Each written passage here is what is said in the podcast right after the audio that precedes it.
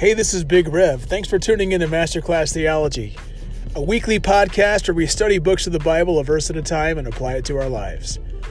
We hope you enjoyed today's episode. Let's rock. Well, welcome to Masterclass Theology. I am Big Rev. And I'm Professor D. And I'm Crockpot. We have the pleasure of being in a wonderful chapter of Isaiah, Isaiah tonight. This is session six of our 10 session series in Isaiah. We are in Isaiah chapter 40, and this is it's it's a long chapter, but it is a theologically loaded chapter. So we have a lot to go through tonight. And so let's begin with the word of prayer.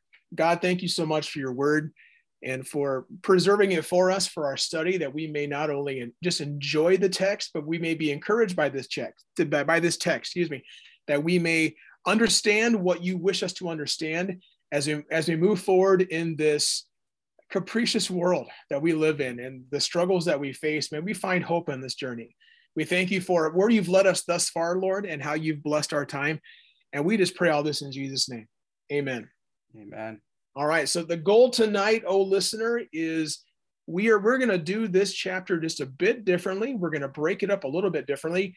And each each of our each of our guys here, we're, we're going to be kind of driving the train at certain verses. So you'll hear me reading the verses, and I'll just toss it over to uh, to that particular personality, and and he will unpack what the lesson, what what that section says, and what hope is there. So what's it teaching us? These verses that will be read, and then what hope do we find? And so that's that's kind of be the the format tonight. Again, a little bit different than our previous uh, previous five sessions in this series. And if you're brand new to our series here with Masterclass Theology, I we, we recommend you go right. You go ahead and keep listening tonight and enjoy. But go back and listen to, to one, two, three, four, and five. A, a podcast is perfect to, to, have on Bluetooth as you're jamming going into work. You could be either listening to tunes or listening to something like this, or on the treadmill. Or yeah, a podcast is a wonderful opportunity uh, to, to just to, to involve your mind and your and listening and and faith comes through hearing. So this is a, a wonderful thing. So let's begin here um, with with with with the crock pot, John. Uh, so we are uh, to launch off here into, into Isaiah chapter 40. We just finished last week with Isaiah 33. And one of, one of the blessings for this podcast is, is you and how you lead us in terms of our hist- historical background. Is there anything that's been going on in Isaiah's day that the original readers and original audience they would have known implicitly? But what's been going on in the background before we get going into chapter 40? Yeah, thank you, Joel.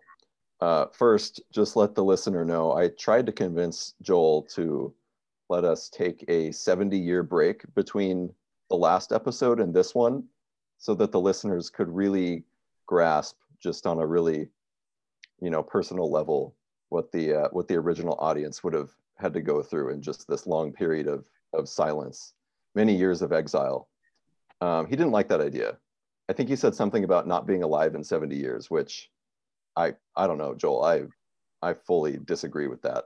Yeah, I, I plan on being there. At least 150 for you. So uh, anyway, so one week is all we got.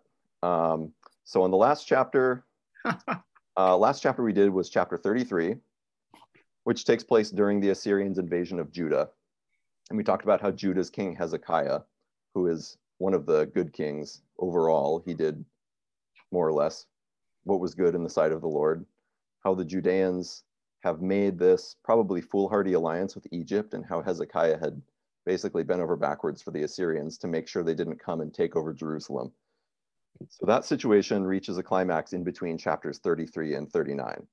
Hezekiah does what he should have done from the beginning, which is instead of trying to buy peace with his enemies, he should have sought the Lord, humbled himself before God, and prayed for deliverance.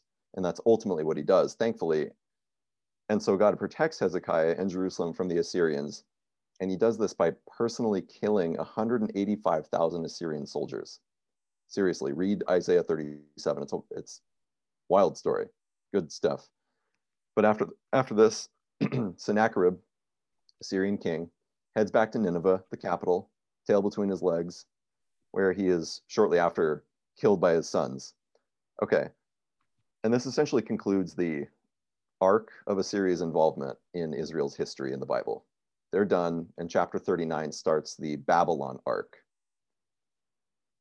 Hezekiah then gets sick, and some emissaries from Babylon come and pay him a visit, and they must really like schmooze him because he just seems instantly like enamored by them. They're like, "Hey Hez, we heard you were sick, buddy. How you feel? You feeling better? Here, have a present. Want to form an alliance?" And he's like, "Okay," and shows them everything in the city of any value.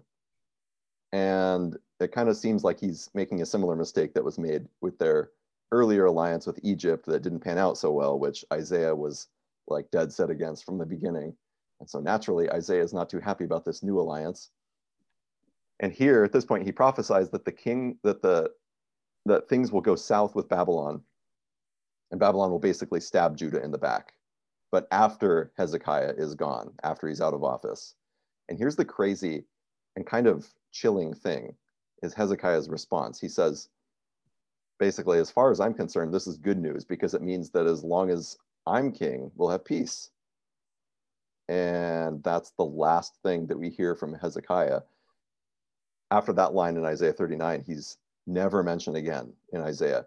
In 2 Kings 20, which is the where the parallel story is taking place, it goes straight from this quote about how, you know, it's it's fine with me, I'll have peace in my days. It goes straight from that to, and Hezekiah did some other stuff, and then he died. So, oof, you know, not a strong ending for the king. And that's how we might call the first half if we want to think of like 1 through 39 as the first half of Isaiah, it's not exactly half, but like from a literary historical perspective, it's like the first, you know, main, it's like the first movement of the book. That's how it ends. This great cliffhanger where the prophet has just said that one day Babylon will come and take the Jews captive, take them into exile. And Hezekiah is basically shrugging his shoulders. So the next time Isaiah puts pen to paper, it's to tell the Jews in Babel in in Babylon in exile that the exile is almost over so as you read through Isaiah, imagine there's this great big gap in between chapters 39. And in that gap is the collapse of this supposed uh, alliance with Babylon. And in that gap, there's the accession to the throne of a new king in Judah and escalating tension with Babylon and all out war. And then the Babylonians carting off the Jews, all this stuff, plus decades of Jews living in Babylon, away from their home. All of that takes place in between Isaiah 39 and 40. Now, of course, it's recorded elsewhere in scripture. We get details of the Babylonian conquest at the end of Second Kings and Second Chronicles, and then you get stories that take place in other books like Daniel and Esther, and other prophets like Jeremiah join Isaiah in preaching to the captive Jews during that period. But I just wanted to point out that the silence that exists in Isaiah's book, don't don't miss it. You know, don't don't just read over it there's a reason for it. And i think that it that what it does at least in part is enables the readers to be sobered by all that has changed and all that has been lost in those silent years. And what a profound occasion we now have come chapter 40 the end of these exile days for a dose of hope from the prophet hope mm. for redemption and deliverance finally finally. So uh, that's a very long explanation of where we're at now. But imagine if we didn't have that. So, so, oh, listener, we just take that with you now. You now know, uh, as some of some of these verses in chapter 40 are going to be future oriented. They're going to be you're, they're looking at there's hope that's coming, and that would have meant something to these people who are still in the thick of whatever they're going through and their geopolitical situation. All these things in exile. It's Jerusalem has been by this time would have been leveled to the ground. And where is God? Is he still in power because he doesn't have a temple anymore? What's going on here? There's just a lot going on. And this is, yeah, this is a great chapter. So we, we it's a wonderful chapter. It's a very famous chapter. So we're going to unpack this together. So let's begin here with verses one to five. Comfort, comfort my people, says your God. Speak tenderly to Jerusalem and cry to her that her warfare has ended, that her iniquity is pardoned, that she has received from the Lord's hand double for all her sins. A voice cries, In the wilderness, prepare the way of the, of the Lord. Make straight in the desert a highway for our God. Every valley shall be lifted up, and every mountain and hill be made low. The uneven ground shall become level, and the rough places a plain. And the glory of the Lord shall be revealed, and all flesh shall see it together, for the mouth of the Lord has spoken. And just as a reminder to go into this section, Mick, we're coming your way first. So, so, so remember each each each person we send this to is going to tell us, oh listener, what what this what this section is essentially teaching us and what hope is there. So Mick, take away one to five. All right, thanks, Joel. Um, really quick, it's a it's a worthwhile reminder to our listeners and the readers of Isaiah 40 that that it is it is a shift from from the previous chapter, the, the previous 39 chapters, as John explained very eloquently earlier. Um, the first 39 chapters addressed what what were primarily current events. I mean, a quick for for instance of this is well, there was the prophecy of the virgin birth, birth which back in chapter seven, there was also an immediate fulfillment to it, as well as the the farther future foreshadowing dimension concerning the Messiah. So in chapter 40 onward, Isaiah addresses Judah because there is no more Israel at this point. Uh, so it's just Judah now, the southern kingdom, as if the though she was already conquered by Babylon, uh, exiled and in captivity.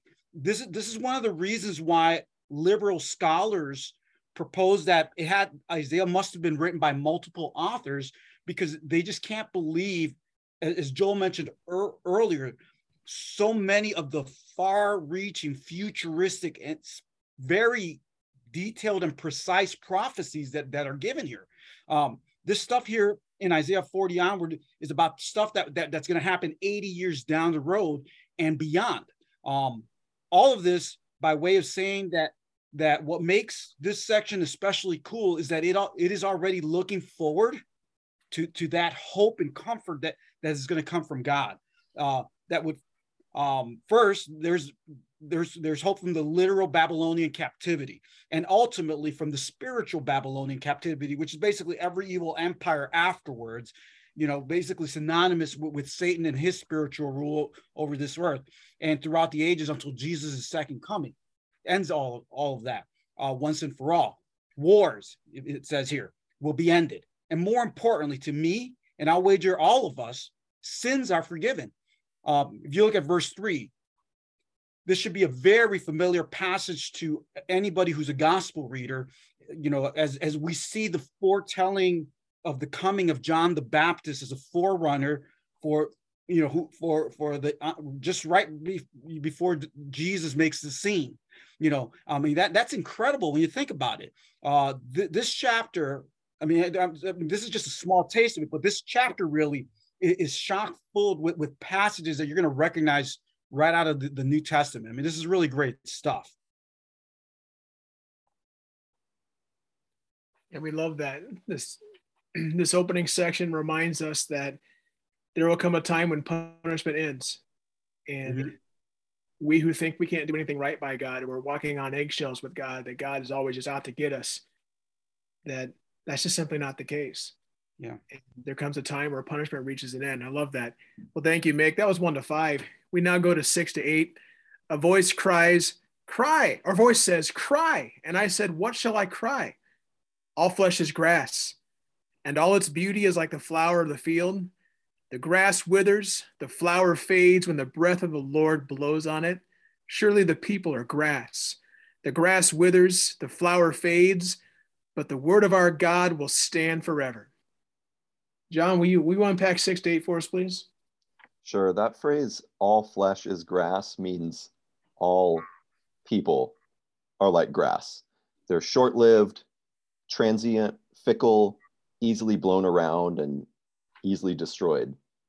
So, what Isaiah is saying is if there's one thing the history of Israel has taught us, it's that people are not reliable. God, in contrast, is reliable. Therefore, his word can be trusted and not just his word in the general sense of like we can trust scripture, but the word that he spoke about the deliverance of the Jews from exile, i.e., verses one through five. This specific word from the from the Lord is reliable. I don't know if there's such a thing as like a backhanded prophecy, but th- that's kind of that's kind of what this is, or a backhanded message of hope. Like the way Isaiah is conveying hope is by brutal honesty about how terrible people are you know what I mean? he's essentially saying, as surely as people are like grass that is easily swayed and disrupted and withering under the least bit of trouble, as surely as that is the case, we have hope because God and the word he speaks is everything but that. The word of our God will stand forever. And by the way, I just wonder if any of the Jewish audience, first hearing these words, would hear that last phrase, the word of our God will stand forever, and think, huh, God's promises about deliverance from Egypt definitely came true. And here we're still talking about them. We're still talking about that deliverance constantly. There are constant mm-hmm. references to that deliverance throughout the Hebrew Bible. In other words, they stand forever. God's words stand forever. His promises stand forever. And a faithful response to that recognition would be to trust in the words of hope that Isaiah is giving them now. Mm. Amen. I, I really wonder, John, how the how the original audience would have would have received this, knowing that the temple of God had was no longer standing, and but God's words yeah. stand. Right. That's an interesting I mean, question. I mean, we when they're in exile and they're they're carted away. Well, in 586 uh, BC, that that was when Babylon came through. They they leveled the city and took down the temple. Yeah. And, I mean, God's house wasn't there anymore. God had no power anymore, at least from an outside perspective, because his temple's been knocked down. Yeah. Imagine like like all the all the churches are just destroyed today. All the church buildings, you know, it's like okay, we know they're just buildings, but it's still really shake you to your core, and even more so then because the temple right. had had such a such an incredible significance. That's the dwelling place of God just an outsider's perspective on okay? just looking from the outside like wow your god must really have lost. I mean not right. only did you lose but your god didn't come through for you right. because you're in exile. And i mean that that would be like an outsider looking in but yeah wow that's this is good stuff so far. Thanks guys. So 9 to 11 go up go on up to a high mountain. O zion herald of good news lift up your voice with strength. O jerusalem herald of good news lift it up fear not Say to the cities of Judah, Behold your God. Behold, the Lord God comes with might, and his arm rules for him. Behold, his reward is with him, and his recompense before him. He will tend his flock like a shepherd. He will gather the lambs in his arms. He will carry them in his bosom and gently lead those that are with young. Wow. So, what we get here, I'll, this, I'll take this section, guys. What, what we get here is is is Jerusalem is now going to be the one who's going to share with all the rest of the cities around her, to all the suburbs or whatnot. Hey, the king is coming. There he is. This is the Lord God. This is this is Adonai Yahweh. It's both of his names right here. Boom. He's coming. And he's coming with great victory, with, with majestic power. But God is not only the king, God is the king who cares and I, I love I, I love this image because I would I could only imagine Judah. So if, if, if the Hebrew for Judah is is is Yehuda, the Hebrew for Jew, we learned that in the book of Esther, where they're first called Jews, is Yehudi. So these Jews were largely Judahites. They're seeing their Judah no longer there anymore, ransacked, or just hamlets and just uh, cities of people who've been carted away and Jerusalem knocked to the ground, the temple destroyed, all except for uh, one one wall, which we can find today. But yeah, God's going to come back. Did God really leave? The, the, the great silence that John spoke of at the beginning of our podcast. Yeah, where is this God of ours? Is he ever going to come back? Has he just had enough of this and left us? Do we still have hope? Are those promises to Abraham, Isaac, and Jacob going to hold true? Is God going to keep his word? Is he still faithful? Is his word really going to stand forever? Well, he is coming back. And not only is he coming back in power, with prizes, with rewards, but he's coming to care. And I love the images he's got here. He's going to tend his flock like a shepherd. Okay, so there's, there's a general care he's going to have for his sheep. Now he's going to gather the lambs in his arms. Wow. He's going to carry them. It, it's as if um, I, I remember the, one of the first dogs we had where, where my wife Jennifer, they had she had a special relationship with that dog, and that dog almost made 19. It's an, an old dog. Jennifer, my wife, could hold that dog, and she would calm down. The dog would calm down if she could hear Jennifer's heartbeat. There's something about being right there with her head right on her chest, where she could hear Jennifer's heartbeat and she would calm down. Well, that's the image we've got here. He's bringing those lambs and holding them right to his chest. And then he's going to lead in a very specific way as well for those who are vulnerable, for those who are weaker, who have special circumstances. And if that doesn't describe the, describe the nation of Judah having to rebuild someday, he's going to gently lead those that have young. And so this is a king who's coming in power and victory, but a king who cares. And that is the very definition of our hope, especially we Christians who are looking forward to our king coming back again and who read Revelation 19, 11 to 21, and we start cheering that rider on the white horse. We're not shocked at all when Jesus is called the Good Shepherd. And so this, this, this is a great passage here, 9 to 11. But we continue here. If you don't mind, I'm going to scroll down so we can, I can see the rest of my page here. All right, this next section is going to be 12 to 17. Who has measured the waters in the hollow of his hand? and marked off the heavens with a span, and closed the dust of the earth in a measure, and weighed the mountains in scales, and the hills in a balance. Who has measured the Spirit of the Lord? Or what man shows him his counsel? Whom did he consult? And who made him understand? Who taught him the path of justice, and taught him knowledge, and showed him the way of understanding? Behold, the nations are like a drop from a bucket, and are accounted as the dust on the scales. Behold, he takes up the coastlands like fine dust. Lebanon would not suffice for fuel, nor are its beasts enough for a burnt offering. All the nations are as nothing before him. They are accounted by him as less than nothing and emptiness. Mick, that's quite a section there. Would you help us with that, please? All right. Well, I'll give it the, the good old proverbial try. So um, I, I got to say that this section is so appropriate for me to cover. Um, my formal name is Miguel, which is Michael in English, and hence why my my my nicknames work, Mick or Mikey or Mickey. Um, but but the reason I mentioned that more than anything is by way of saying that my name actually means who is like God. That's the actual meaning of my name. Um, to which the answer is uh, uh the nobody. Hmm. You know, there is nobody that is like God. And, and, and there's a lot of that going on in these verses here this passage also reminds me a lot of when God started questioning Job back in chapters 38 onward, especially when God asked them, Where were you when I laid the foundations of the earth?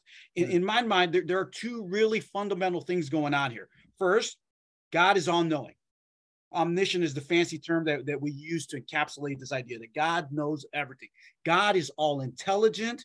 He, he is the fountain of, of knowledge and understanding. You don't take my word for it, just look at the book of Proverbs and Ecclesiastes. You'll see it is chock full of statements of that sort. You know, uh, the reason that we're even able to think is because God has actually provided the substance for us to think with and to think about. God ha- has determined, and dare I say, predetermined things solely on his own with no counsel whatsoever. And, and to him be all the honor and glory. As such, there is no one that can tell God what's right or what's wrong because he is the ultimate arbiter of all of that. God knows all and is in control of all things. The second thing, and, and this is from verses 15 onward, is that there is nothing we can offer God. We are powerless before him. Verse 16, even what piety we we we, we have to offer God is nothing. Um, we have nothing, be- we are nothing before him um, what worth we actually have, what, what value we have, comes because from God Himself. It's because He decides to make us valuable. You know, kind of like a collector. Why is a little cardboard picture of a of a baseball player worth anything? Because somebody wants to give it value. Well, God does something far more important with us in that sense. God gives us value. Okay, uh, our worth, our dignity it doesn't come from within us as if it were something intrinsically in us because of us. It, it comes because God has chosen to give it to us.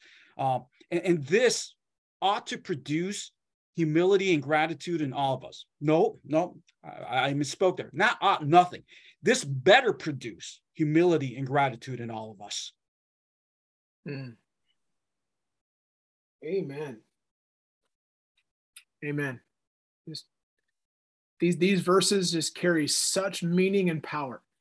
Isaiah 40 hits a little bit differently than some of these other chapters do.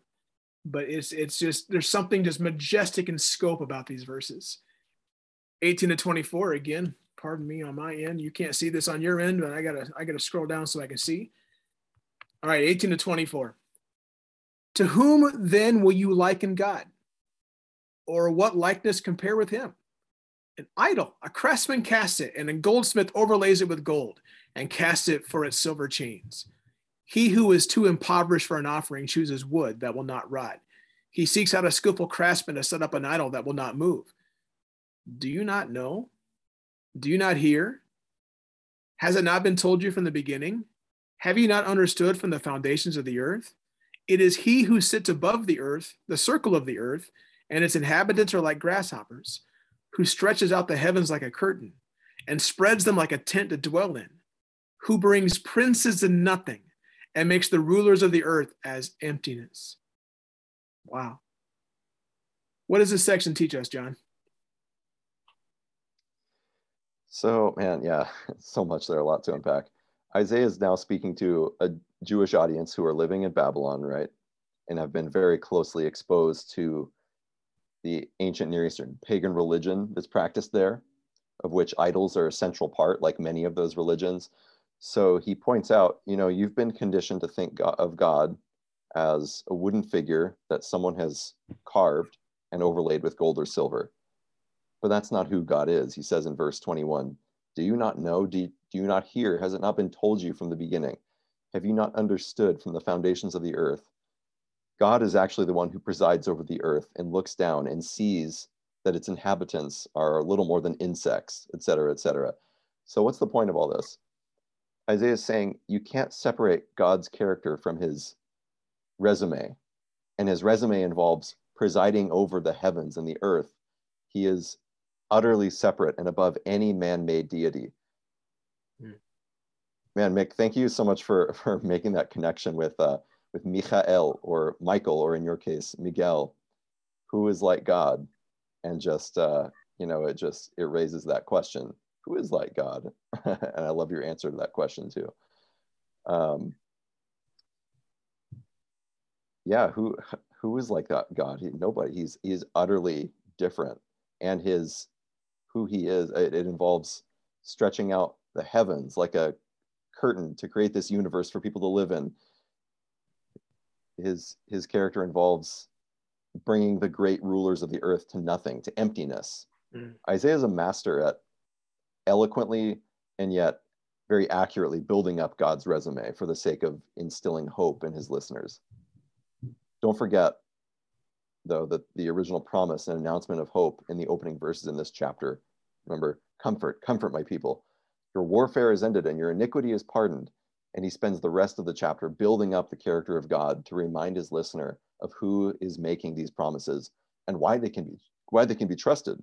As surely as God created the world for people to dwell in and takes care of their needs and appoints rulers and judges and has authority over everything, he will deliver you and restore you to your home. Amen. Yeah, and John, my apologies. It looks like I forgot to read verse 24, so I'll, just throw it with with my two verses here. Uh, but it didn't take, it didn't take away from your your explanation.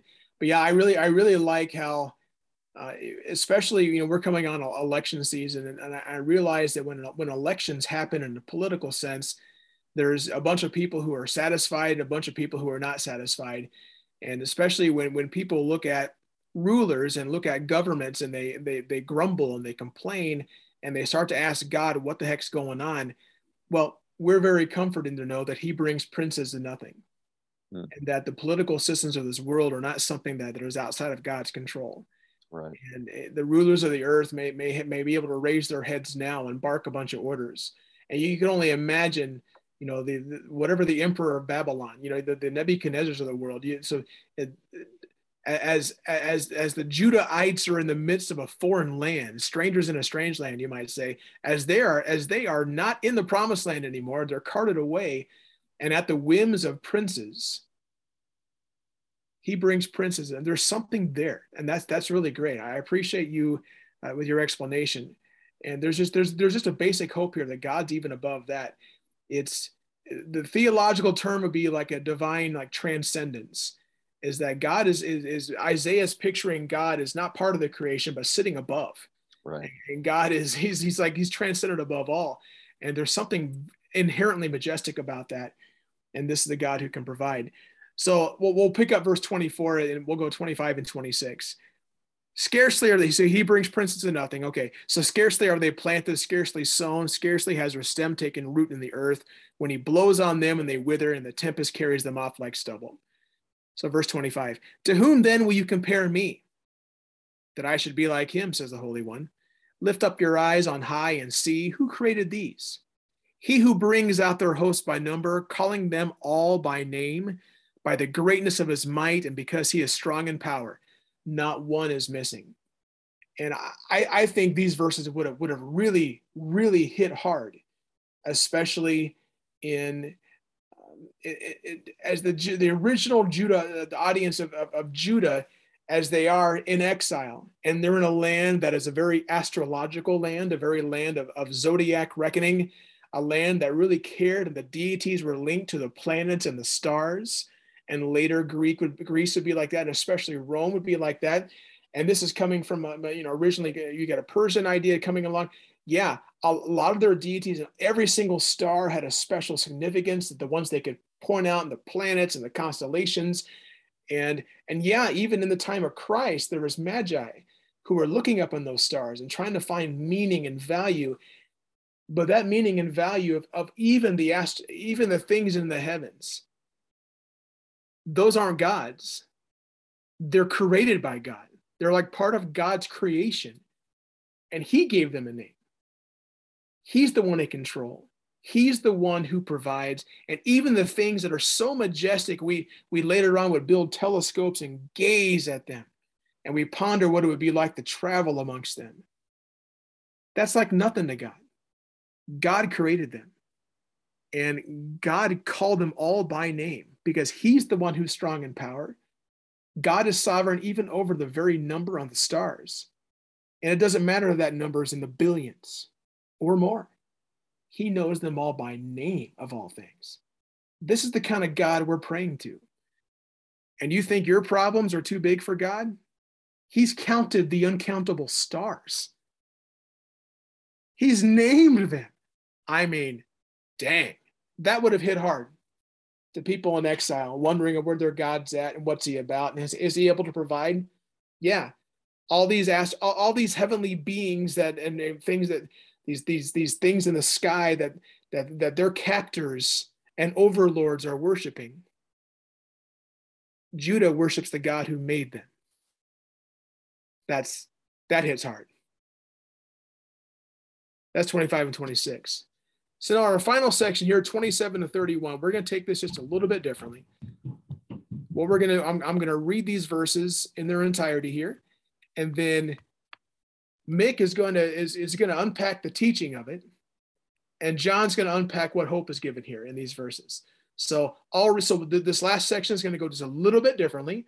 I'll speak, then Mick will speak, and then John will speak. All right, 27 to 31.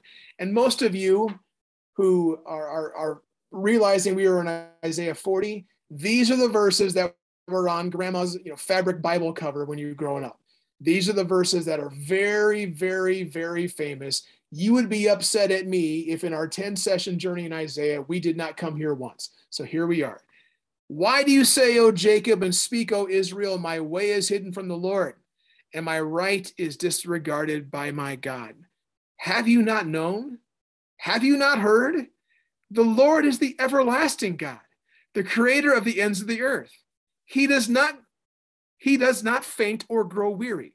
His understanding is unsearchable. He gives power to the faint, and to him who has no might, he increases strength. Even youths shall faint and be weary, and young men shall fall exhausted. But they who wait for the Lord shall renew their strength. They shall mount up with wings like eagles. They shall run and not be weary. They shall walk and not faint. Amen. Amen. All right, Mick. What a majestic little section here. What major things does this section teach us? All right. Well, just so, so that we're clear on this, I am going to exercise an awesome amount of restraint on the hopeful parts because I'm we're going to be setting this up really nicely. But it's very easy to think in the midst of trials and persecutions that, that God must have forgotten us, as we saw in the opening verses here in 27, you know, that that God doesn't see things, you know. It's very easy to lose sight of, of, of God's faithfulness. Uh, it's very easy to forget that that what, what we talked about earlier, that He is all knowing, that that he, is all powerful. Like you were mentioning, Joel, He knows the name of every star. He He knows numbers we haven't even thought about. You know, He's He's the sovereign Creator God that He is. If if we're all honest, we all go through moments like this. I mean, heck, you know, when you think about it, I'm just, I mean, this is how I'm going to tie this to the beginning of the, of the chapter. You know, the voice of one crying in the wilderness, whom we read about earlier in verse three. Even John the Baptist, think about this. Even John the Baptist had his moment of doubt and pain. Even he did. And he's the guy that's prophesied in this very chapter, you know? And, and God sees us. God understands us. He, he, he gets us. Uh, he, if you don't believe me, just just look at what he's saying here. Um, just look at look at the book of the Psalms. What is the Psalms if if it's not God speaking as one of us on our behalf?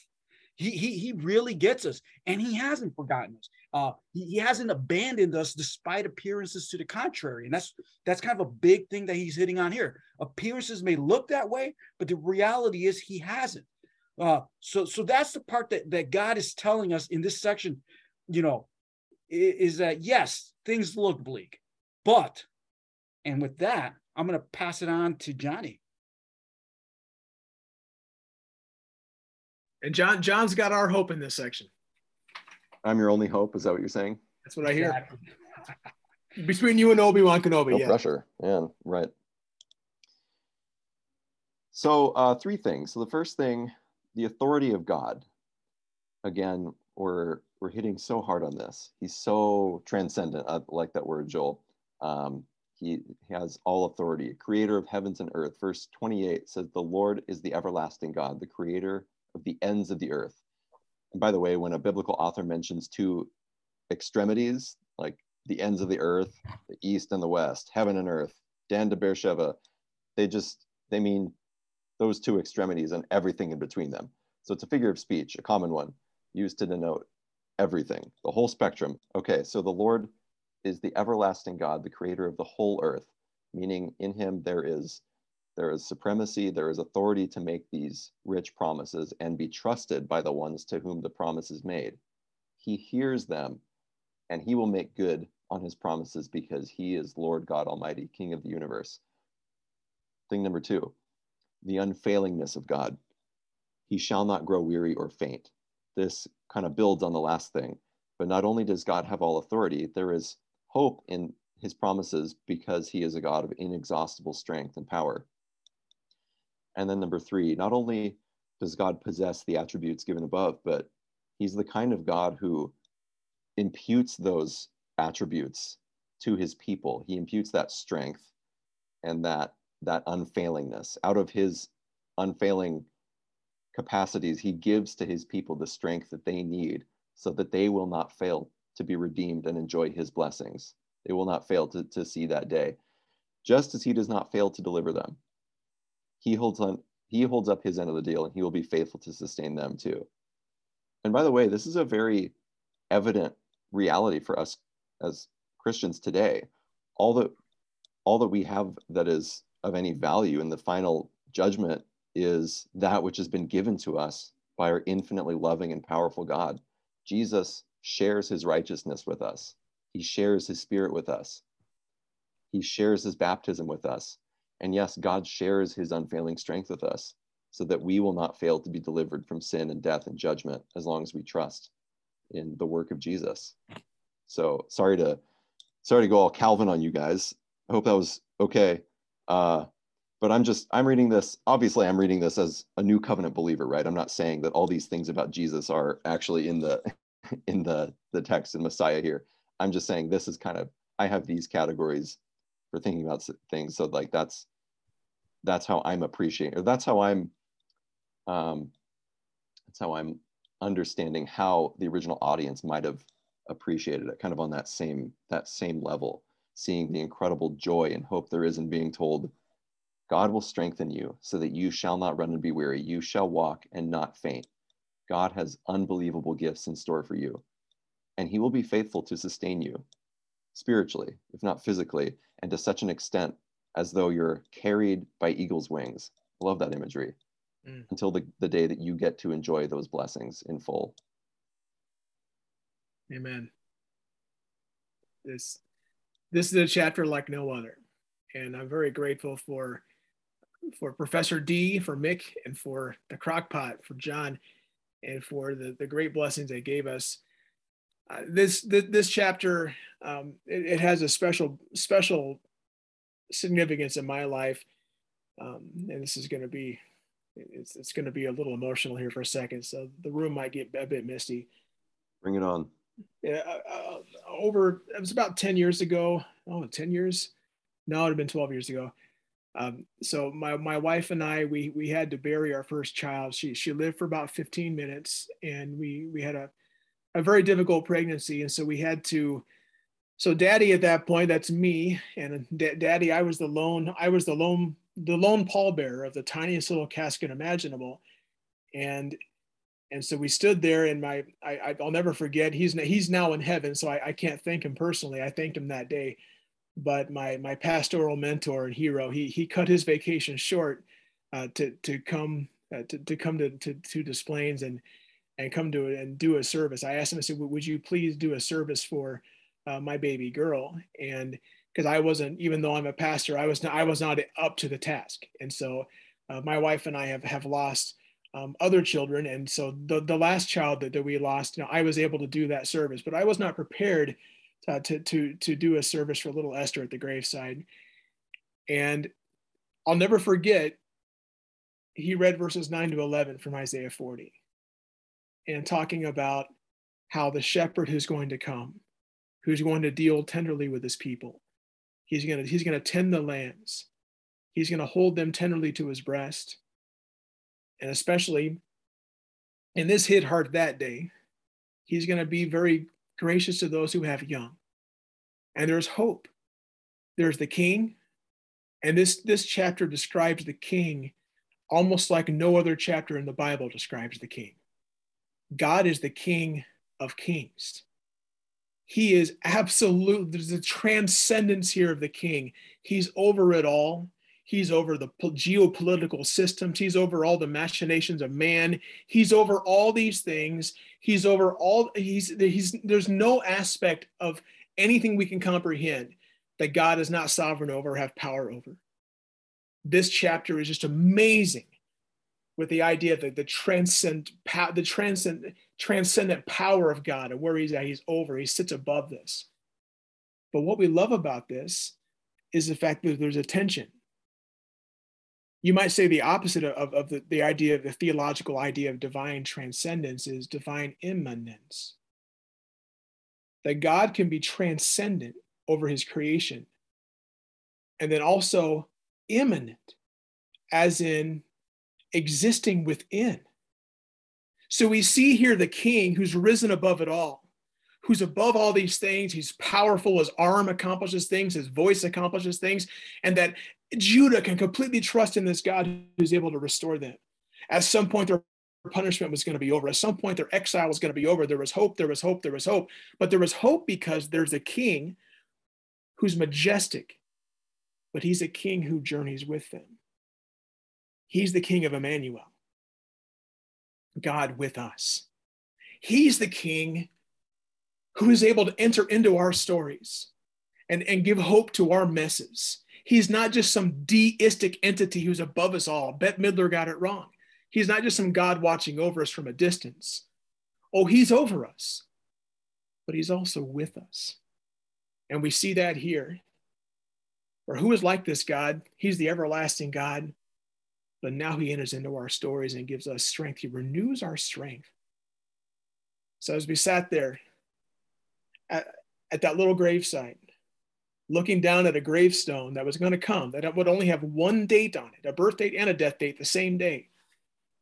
My wife, who grew up Lutheran, she requested and this and this this fits, and I'm probably not going to make it through without crying, but I'm do my best. She requested a hymn to be read. We didn't sing it. But as my friend Jerry gave us the seven to nine, and the recompense is with him, and the shepherd is coming, my wife requested an old Lutheran hymn that was only in German for a long time called I Am Jesus' Little Lamb. And I just want to read the three short verses of it because they're just dripping with Isaiah 40. I am Jesus' little lamb, ever glad at heart I am. For my shepherd gently guides me, knows my need and well provides me, loves me every day the same, even calls me by my name. So it's not just the stars. Day by day at home away, Jesus is my staff and stay. When I hunger, Jesus feeds me, into pleasant pastures leads me. When I thirst, he bids me go where the quiet waters flow. Now, verse 3.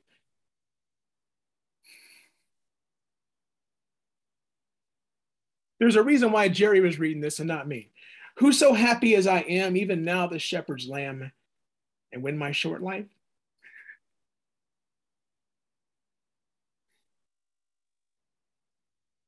and when my short life is ended,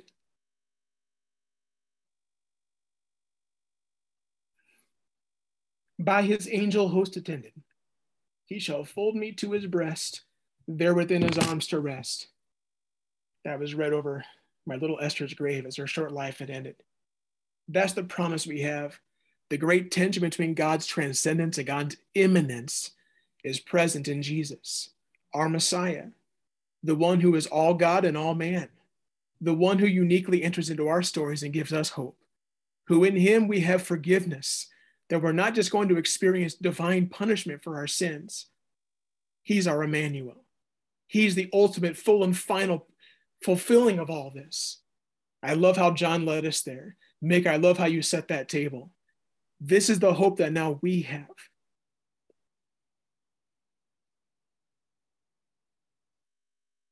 Thank you for journeying with us tonight in Isaiah 40. This chapter means a lot to me. It gives us so much hope. I thank you for Professor D and for Crockpot and their guidance along the way. We'll see you next week. This has been Masterclass Theology. You, As always, I'm Big Rev. I'm Professor D. I'm Crockpot. Thank you. God bless.